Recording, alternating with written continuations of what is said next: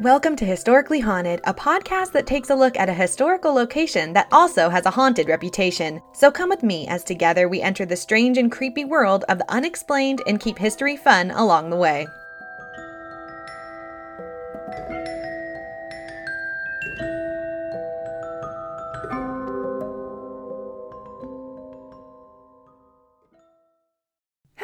Everyone, and welcome back to Historically Haunted. I am your host, Ariel, and today I will be covering the old Lincoln County Hospital found in Tennessee. Today's listener suggestion episode was suggested by Cody. Cody also has had a paranormal experience inside this building, and I will be sharing his story with all of you in today's episode. I also found some other really cool haunted locations in Tennessee that I will be talking about as well. Before I get started, I just wanted to say how happy I am to be back. If you are new to the show or you didn't see my announcements on social media, I took a few months off so that I could move across the country. I keep my private life pretty close to the vest because I just want to focus on the content that I create, but I have been getting many questions lately, so I thought I would just tell you all a brief summary of why I moved and how my trip went. The state I moved to is North Carolina, and I was living in a very small town located in Northern California. I had a hard time fitting into my small county that I grew up in, and while I did have some family and friends there, including my best friend Katie, who I miss so much, I never really felt welcome in the town that I grew up in as a whole. So I was living with my parents in California eh, because, well, California is super expensive and roommates and me just never worked out. So I kept having to move in and out of my parents' house and wasting money when people, you know, would bail mid lease and I would be stuck with an increase into my monthly rent. So I finally got fed up with it when I turned 26 and I decided to just live with my parents and save up. When I started my podcast in the summer of 2019, I had all these great ideas for places that I wanted to travel to so that I could expand my show and turn it into more of a vlog series on YouTube. And right when I was about to put those plans in motion in early 2020, the pandemic hit, and we all know what happened. My plans, along with everyone else's in the world, had to be put on hold. Two years later, and my parents decided to move to North Carolina to retire, and I decided to go with them because why not? The location is much better for me to travel all over the East Coast and start doing my vlogging series the proper way, and I can finally visit some historically haunted spots and report back to you guys about what my experience was like while I was there. My parents sold their house, and we packed up the moving truck and officially pulled out of the driveway on May 7th. This was supposed to be an eight day trip, so I sold my car with the plan that their SUV was for the cats and one person to drive, and they would follow in the moving truck and my dad was going to be driving the moving truck, and we were going to switch off who was driving what vehicle as needed. The first day went smoothly, but the next day it all went wrong.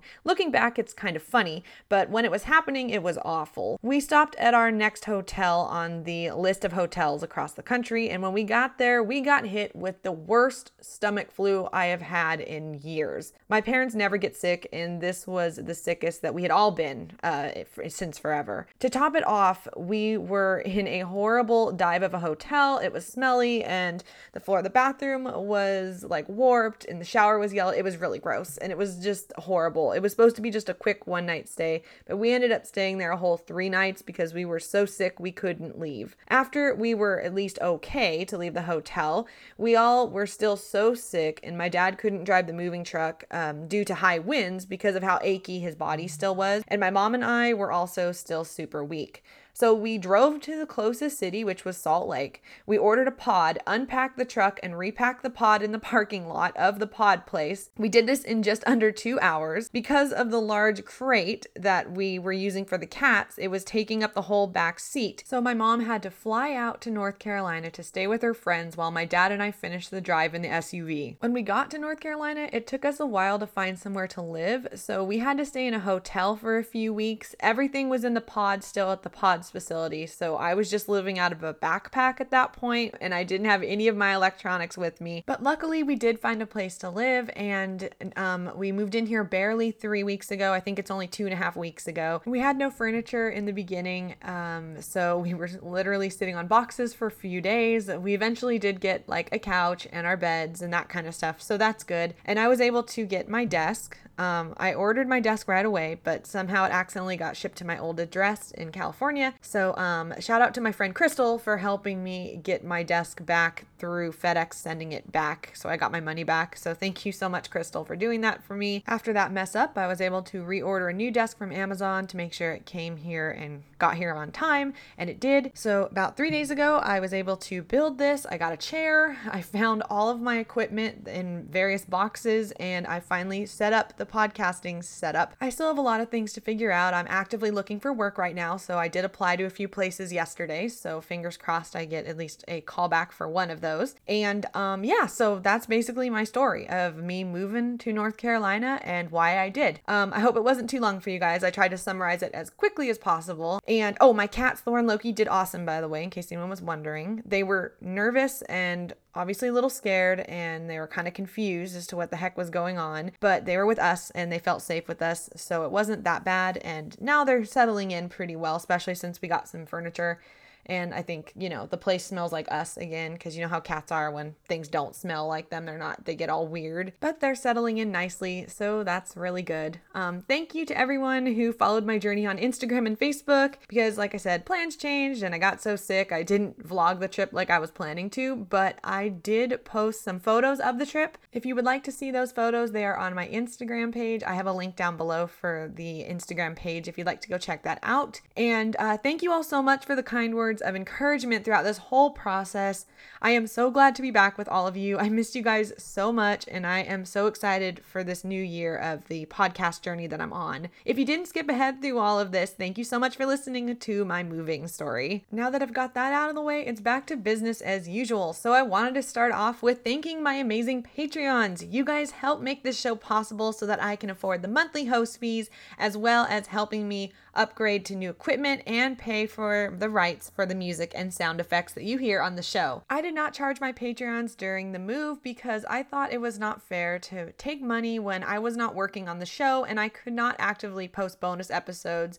So, May, June, and July are free to my Patreons. The monthly payments will go back into effect though on August 1st. Just a heads up, just in case you need to cancel. I know that money is super tight right now, so no hard feelings if anyone has to leave. I completely completely understand. So, speaking of Patreons, I have some new members to thank, and I don't have their list right now. I lost my Patreon list somewhere in the mess of boxes, but I'm going to find it by the next episode, I promise. And uh, I will announce who my newest Patreon members are as soon as I figure out who I've already said and that kind of thing.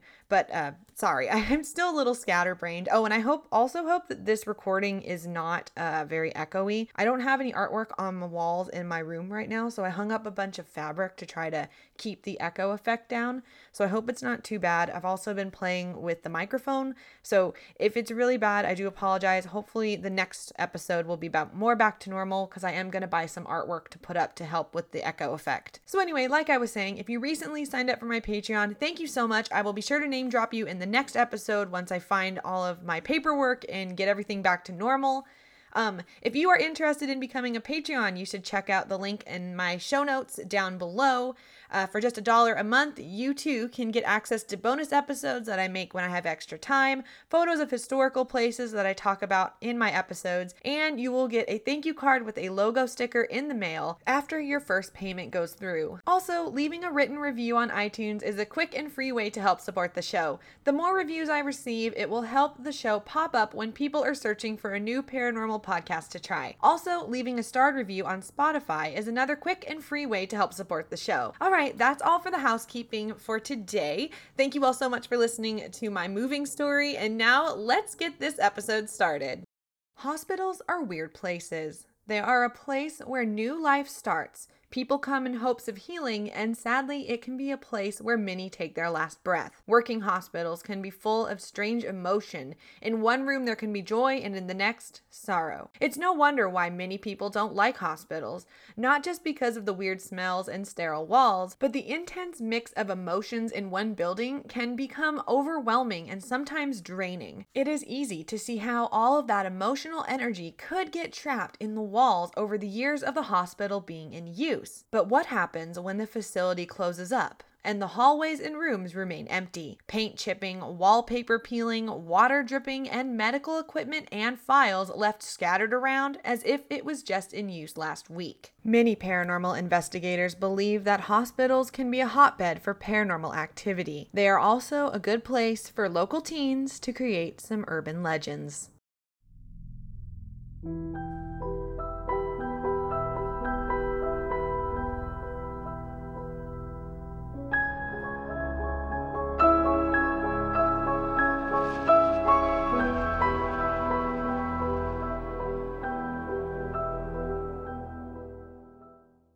Old Lincoln County Hospital is located in Fayetteville, Tennessee. Fayetteville is the largest city in Lincoln County, but it has a small town feel. Lincoln County is on the land that used to be part of the Cherokee and Chickasaw territory before the tribes were forced out by European settlers in the late 17 and early 1800s. Fayetteville was established in 1809, and the town was named after Fayetteville, North Carolina. Some of the town's earliest residents actually lived in Fayetteville, North Carolina Carolina before moving to the area in Tennessee, so this inspired the name. Before deciding on Fayetteville for the town's name, the town was named after Lafayette, the famous French general who helped the U.S. during the Revolutionary War. Lincoln County was named after Major General Benjamin Lincoln. He was the second in command to the U.S. Army during the end of the American Revolutionary War. The city was created after one of the earliest white settlers, named Ezekiel Norris, donated 100 acres of his own land so a town could be constructed. Over time, it evolved into a small, bustling city full of cute shops and historic buildings. In 1952, a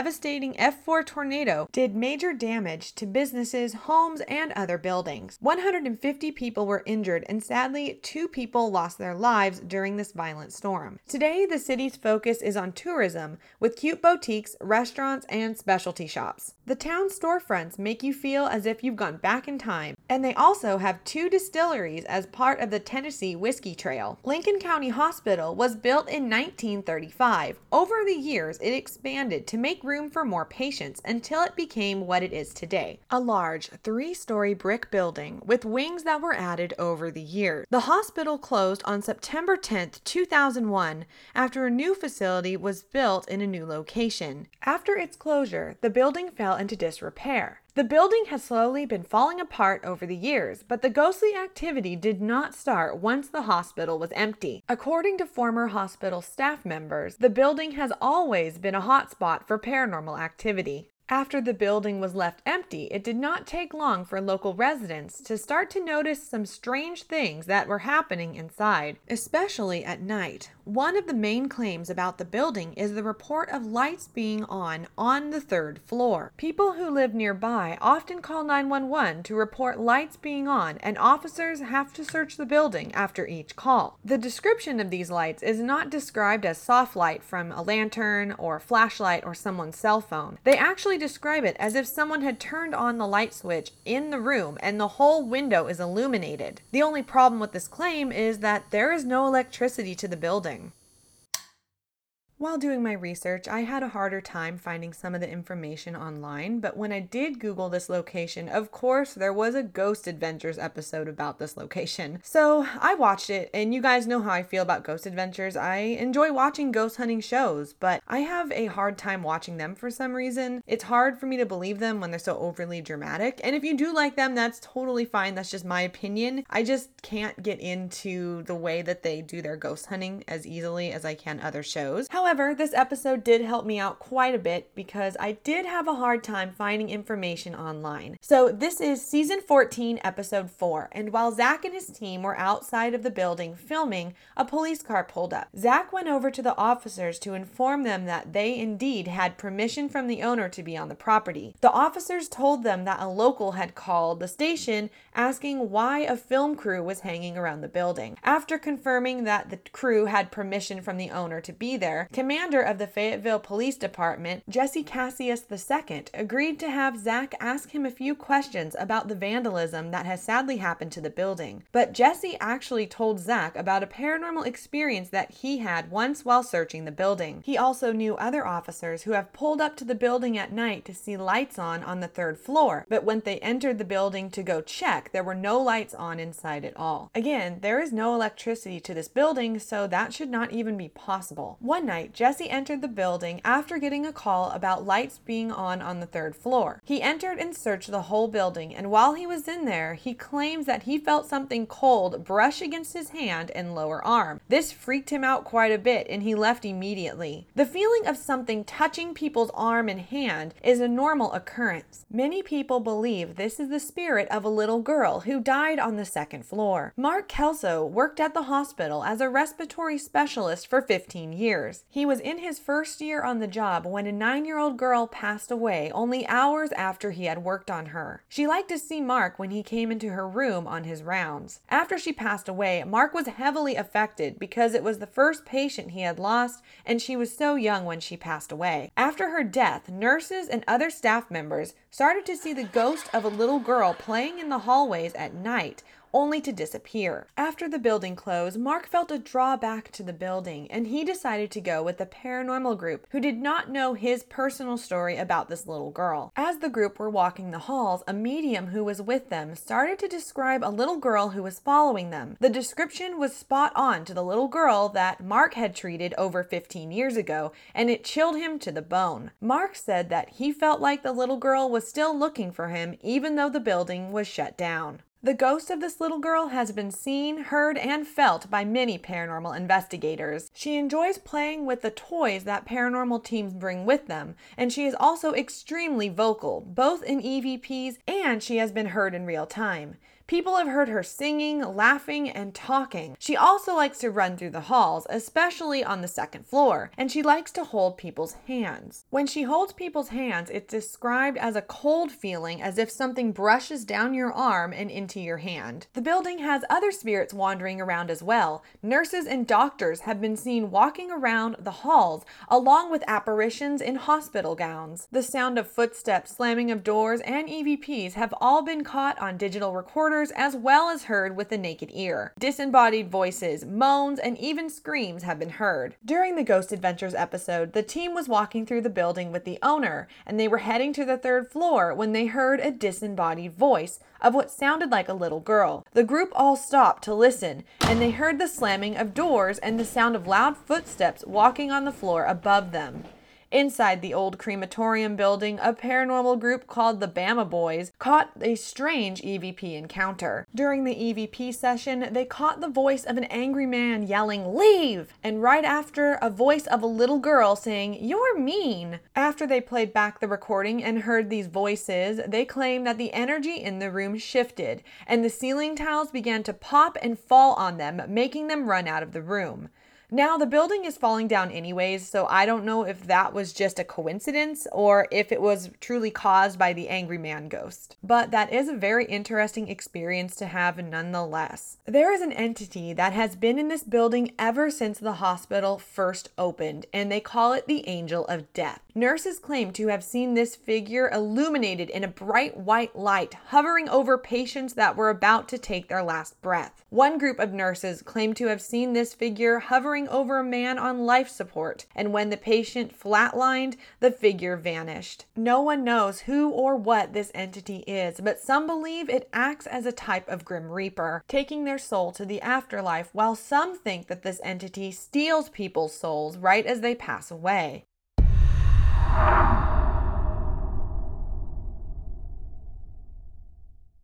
Our listener who suggested this location had a paranormal experience inside the building, and Cody was kind enough to share it with me so that I could share it with all of you.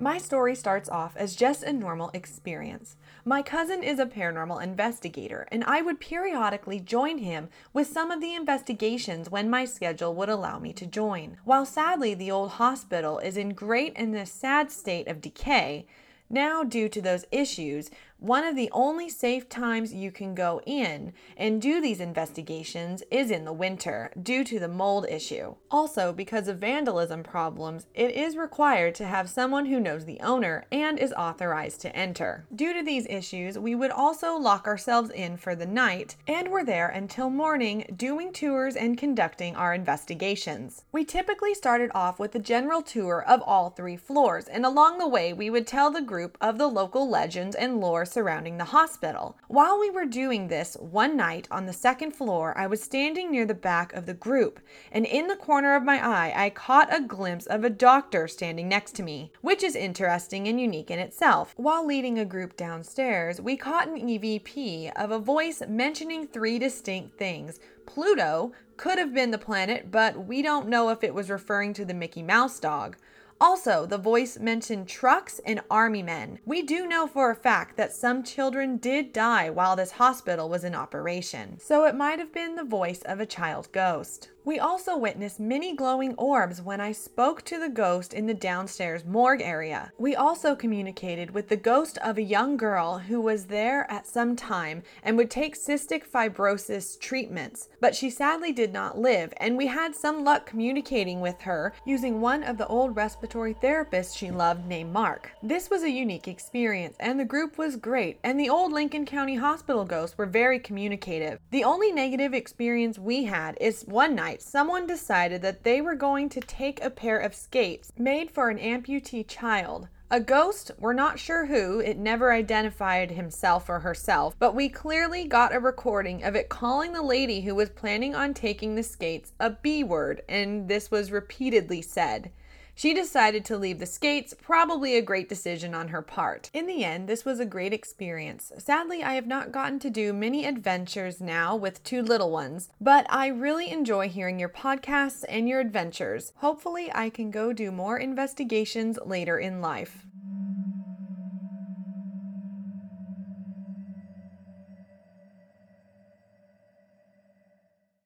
Thank you so much, Cody, for suggesting this location. I hope I did it justice. I packed in as much information as I could find. I know it was a little shorter than usual, but I really hope that you guys enjoyed the Lincoln County Hospital. And again, thank you so much, Cody, for suggesting this and sending me your personal paranormal experience. I found it really cool that you actually got to work with Mark. Um, that's really awesome that he's still doing ghost hunting, and that actually backs up many of the claims that he said on the Ghost Adventure show. And I think that's really cool. So thanks again, Cody, for sending that in. Like I mentioned at the top of the show, I have two more locations to add to this episode. And first up is going to be the Lotz house. And for this story, we have to go back in time to the mid 1800s.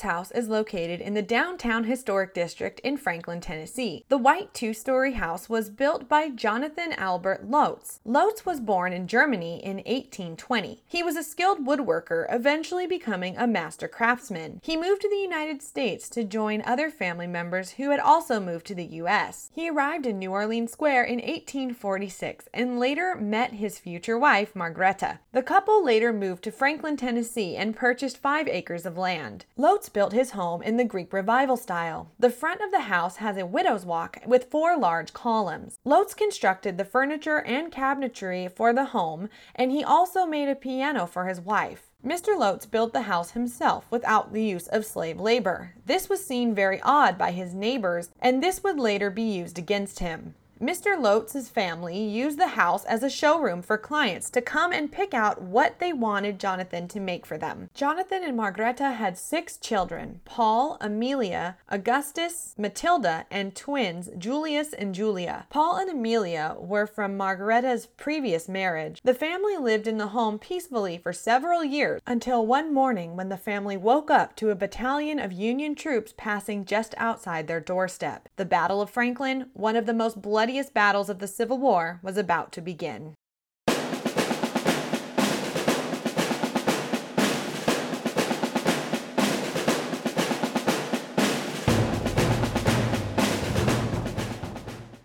During the summer of 1864, the United States was entering its final year of the Civil War. On September 1st, the city of Atlanta, one of the key railroad supply depots for the Confederacy, fell to the Union forces after a grueling four month long siege. General William T. Sherman led Union troops to defeat Lieutenant General John B. Hood at the Battle of Atlanta. After Union troops took control of the city, Hood's army retreated and began attacking the now Union supply line. Hood's intent was to cause enough damage that Sherman would have to go after him. In doing this, Sherman's army would be drawn out of the city and away from his own supply line. At first, Sherman did go after Hood, but it didn't take long for him to realize what Hood was doing. Sherman quickly became sick of chasing Hood around, so Sherman sent Major General John Schofield's army with his 30,000 troops to defend Nashville, while Sherman turned toward Savannah and began his famous march to the sea. While Sherman's troops began their march, Schofield's army headed for Nashville. Along the way, Schofield's men followed the Tennessee and Duck Rivers.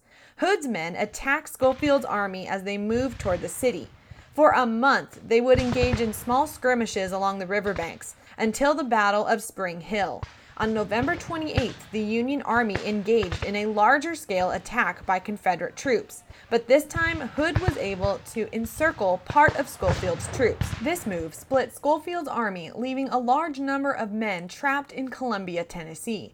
However, due to major miscommunication and confusion among the Confederate troops, Schofield's men were able to escape and regroup nearby Franklin. This blunder enraged General Hood, who ordered his men to immediately pursue Schofield's army. On November 28th, Union troops regrouped in Franklin, Tennessee. Schofield knew a counterattack was coming, and rather than continue his march to Nashville, he decided that he would have his army prepare for an attack. The Union Army quickly created three lines of defense to delay the movements of the Confederate troops. They created an abatis line made from tangled and sharpened tree branches. They also created multiple breastworks, which are made by piling any material they could find, such as fences, logs, and rocks. They worked all night to prepare, and meanwhile, exhausted Confederate troops were camped a few miles outside of Franklin. While they were all sleeping, more Union forces were able to slip by unseen to join Schofield's army, leaving the Confederate troops to awaken to an even larger Union army. Meanwhile, at the Lotz house, the Lotz family woke up on November 30th to a sea of Union troops and supply wagons passing by their home. Mr. Lotz and his neighbor Fountain Branch Carter quickly realized the danger their families were in. Lotz knew his family would never survive inside their wooden house. Luckily, Mr. Carter offered for his family to hide in their brick home that also had a basement. Lotz grabbed as many of his woodworking tools as he could, and he and his family ran to the Carter's basement. The Battle of Franklin began around 4 o'clock p.m. and lasted five hours. 33,000 Confederate troops went up against 30,000 Union troops. The Confederate Army approached in a two mile long line across an open field where Union cannon fire rained down upon them. Then the Confederates had to fight their way through the breastworks and then the abatis, and finally engaged in brutal hand to hand combat in the Carter's garden. It was the most bloody hand to hand combat of the war.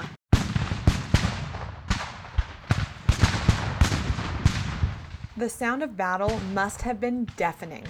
But those sounds of cannon fire and muskets and hand to hand combat slowly turned into screams of mortally wounded and dying. The battle raged on until it was too dark to continue. Many soldiers died of friendly fire.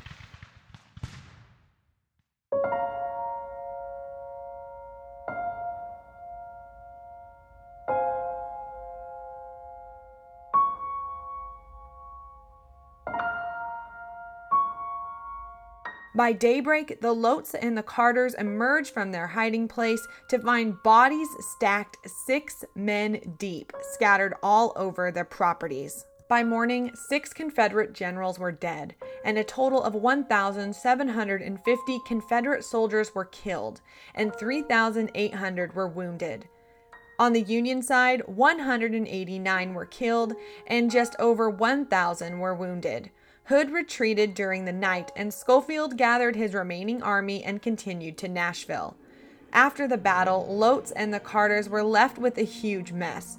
Not only were there rotting corpses, including 17 dead horses in their front yard, but the Lotz family home was severely damaged. Though it was still standing, it was riddled with bullet holes. Cannon fire holes and burns could be seen throughout the home. Many remain today. The south wall was completely blown away, and there are singe marks left on the wood floors. The house quickly became a field hospital to attend to the many wounded. The bodies of Confederate soldiers were quickly buried in shallow graves with nothing more than a wooden marker. Later on, the bodies were exhumed and reburied in McGavock's Confederate Cemetery, not too far from the Lotz family house. Mr. Lotz quickly repaired his house but was upset with the rush job he did. However, he and his family would have to leave their home not soon after the war. Mr. Lotz created a new piano and he decided to carve the symbol of the bald eagle holding the American flag upward in one talon and the Confederate flag upside down in the other. When word spread of his new art piece, it outraged Confederate sympathizers.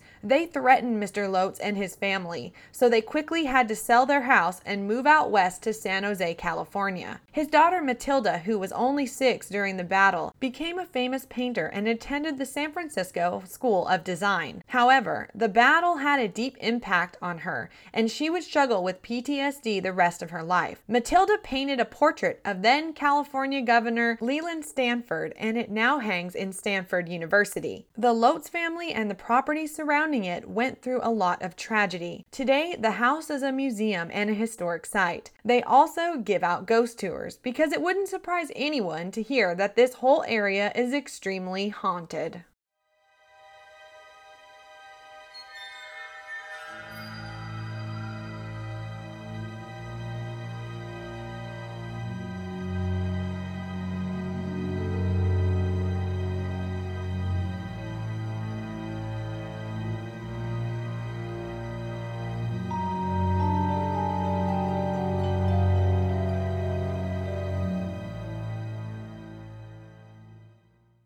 The most famous ghosts inside the Lotz family home is the children. Like I mentioned in the beginning, Jonathan and Margreta had twins, Julius and Julia. Sadly, both passed away at a young age. It was hard to me to find the truth behind their deaths and when exactly they died. I ran into many articles and videos that changed the story of how the children passed away. Some sources say that they died of an illness a few weeks before the battle. Another says that they died two days before the battle while playing in the creek on their property. Some articles say that they drowned while playing in the water, while some stories claim that the twins were poisoned due to the Union troops preparing for the battle to come. This version says that the Union troops poisoned the water supply upstream and it floated down to where the children were playing. When I went to the official Lotz House website, I could not find anything about the twins' deaths at all. And actually, as far as I could find, I didn't even see anything about the twins, period.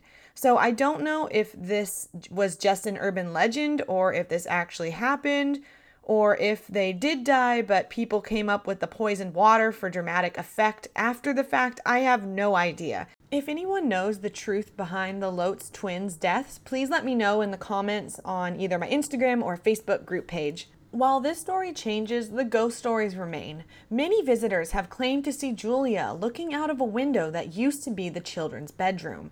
Right when people get a good look at her, she vanishes. Both children have been seen playing on the staircase, as well as peeking around corners at guests. Some have heard them laughing and playing in empty rooms, and the sound of small running footsteps have been heard upstairs when the rooms are empty. There is a story about a couple who had stayed the night in one of the rooms upstairs. In the middle of the night, they were both woken up to the sound of a snare drum playing in the distance. They went outside to see what was going on, but when they opened the door, the sound suddenly stopped and there was no one around. The ghost of a woman in a long white nightgown has been seen at the top of the staircase on multiple occasions. She is holding a candle in her hand and she calls out for a woman named Anne before she vanishes. Disembodied talking, singing, and even screams have been heard both inside and outside the home. Objects move around a lot, especially pipes and whiskey bottles that are on display for the museum. Workers have often opened the house in the morning to find these objects placed in random spots in rooms far from their original location. There is a lot of activity that happens at the Lotz family home. The spirits there seem to be extremely interactive and seem to enjoy the attention. Many paranormal groups have investigated the house with good results. They have experienced good flashlight sessions, K2 meters going off regularly, EVPs have been captured, and on the grounds, people speak of strange lights moving in the tree line. Shadow figures and full bodied apparitions of soldiers on both sides have been seen.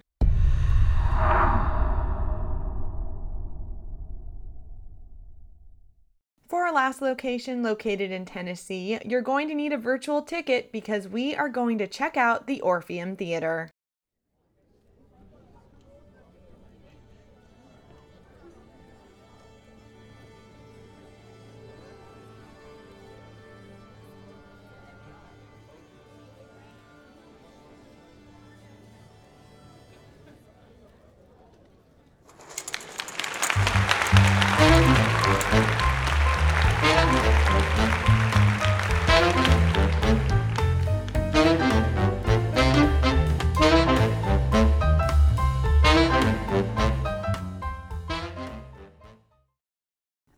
Orpheum Theater is located in Memphis, Tennessee. Before becoming the Orpheum Theater, it was known as the Grand Opera House. The Grand Opera House opened in 1890 and was called the most classy theater outside of New York City. It was best known for its many vaudeville performances. In 1907, the theater joined the Orpheum Circuit, and the name was changed to the Orpheum Theater. The theater was successful for almost 20 years until a fire broke out in 1923 and burned it to the ground. Quickly after the fire, the theater was rebuilt, and on November 19, 1928, it reopened.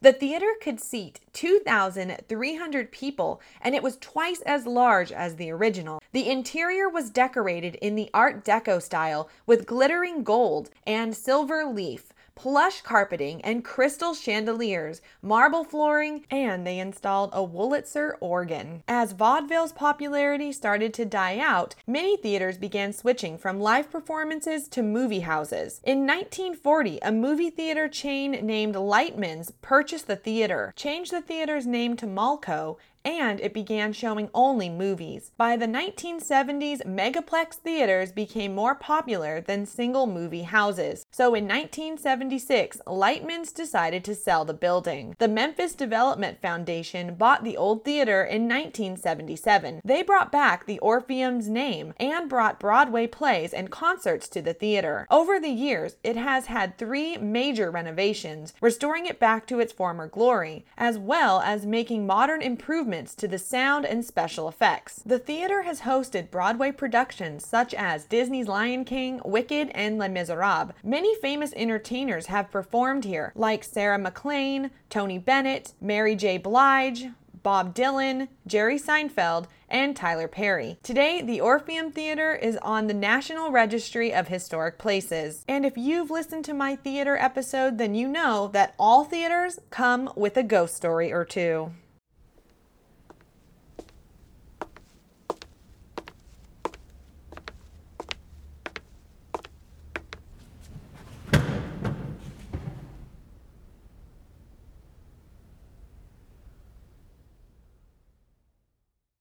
The Orpheum Theater actually has seven ghosts that love to haunt the area. The most famous ghost is a little girl named Mary. She is described as a young girl in a 1920s style white dress with dark hair that are in braids. According to urban legend, Mary was crossing the street with her family on the way to enter the theater when she was sadly struck and killed by a streetcar. Ever since then, her ghost has been seen and heard inside the theater. Now, I say urban legend because there is no proof that this actually happened. However, some people are seeing the ghost of a little girl. So either the ghost just showed up one day and they made up the story to justify why she would be there, or the legend took off and created its own tulpa. Mary has a favorite seat that she likes to use during performances. It is up in the balcony and it is in box 1, seat C5. Mary is a very active spirit. She likes to pull pranks on guests who enter the theater as well as theater crew. One time she took the housekeeper's tools and put them in the toilet. She also doesn't like people sitting in her seat. There is a story of a woman who attended a Jerry Seinfeld show and sat in box 1, seat C5. During the show, she began to feel a tapping on her shoulder.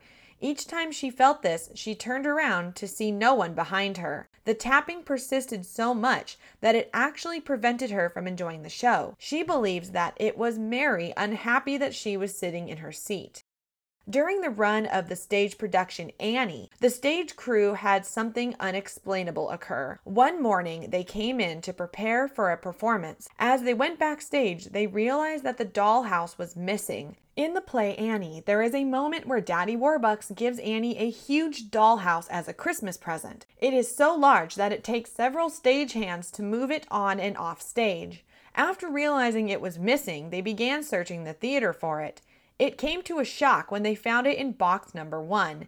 Many believe that Mary wanted to play with this dollhouse and somehow managed to pick it up and bring it to her box. Many other people have seen Mary as well. One time, a guest was entering the theater when she and her friends saw a small girl in 1920 style dress dancing to the pre show music. As they watched, she faded away before their eyes. One time, several cast members of the show Fiddler on the Roof claimed to have seen Mary sitting on the balcony in her favorite seat, thoroughly enjoying the show before she vanished. Several people have said to also feel her presence. It's described as an icy cold spot with an eerie feeling. When the theater is empty, cleaning crews have reported a little girl laughing, singing, and even dancing on the stage. While Mary may be the most famous ghost, she is not the only one to haunt the theater. In fact, it's believed that there are a total of seven ghosts. In the upper balconies area, there is said to be a ghost named Eleanor. Eleanor is a sad ghost.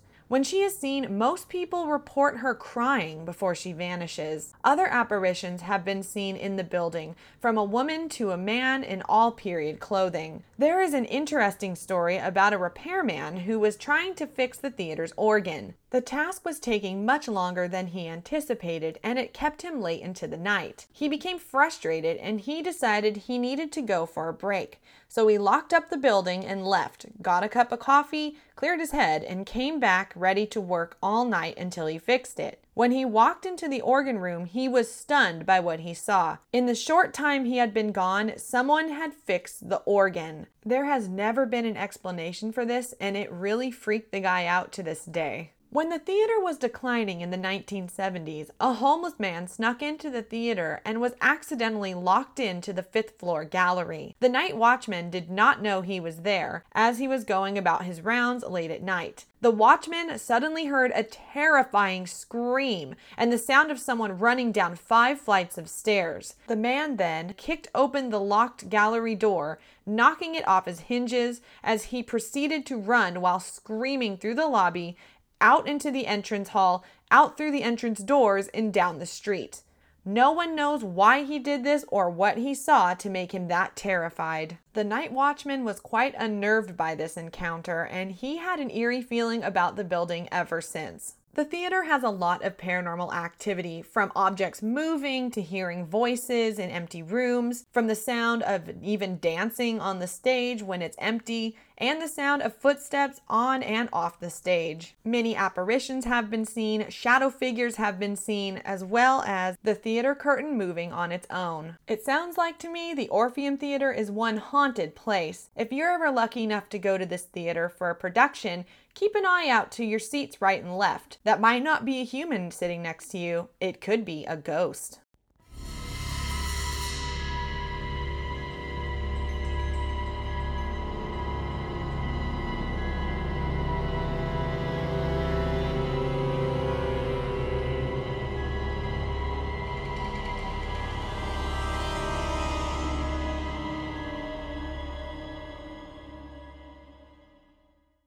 Thank you all so much for joining me for this episode as we checked out the Lincoln County Hospital and some other haunted hotspots in Tennessee.